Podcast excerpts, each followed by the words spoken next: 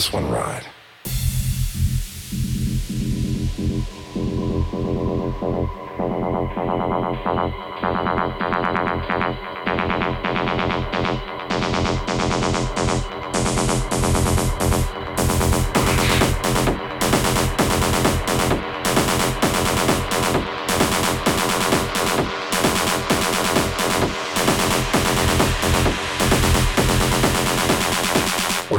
This one ride.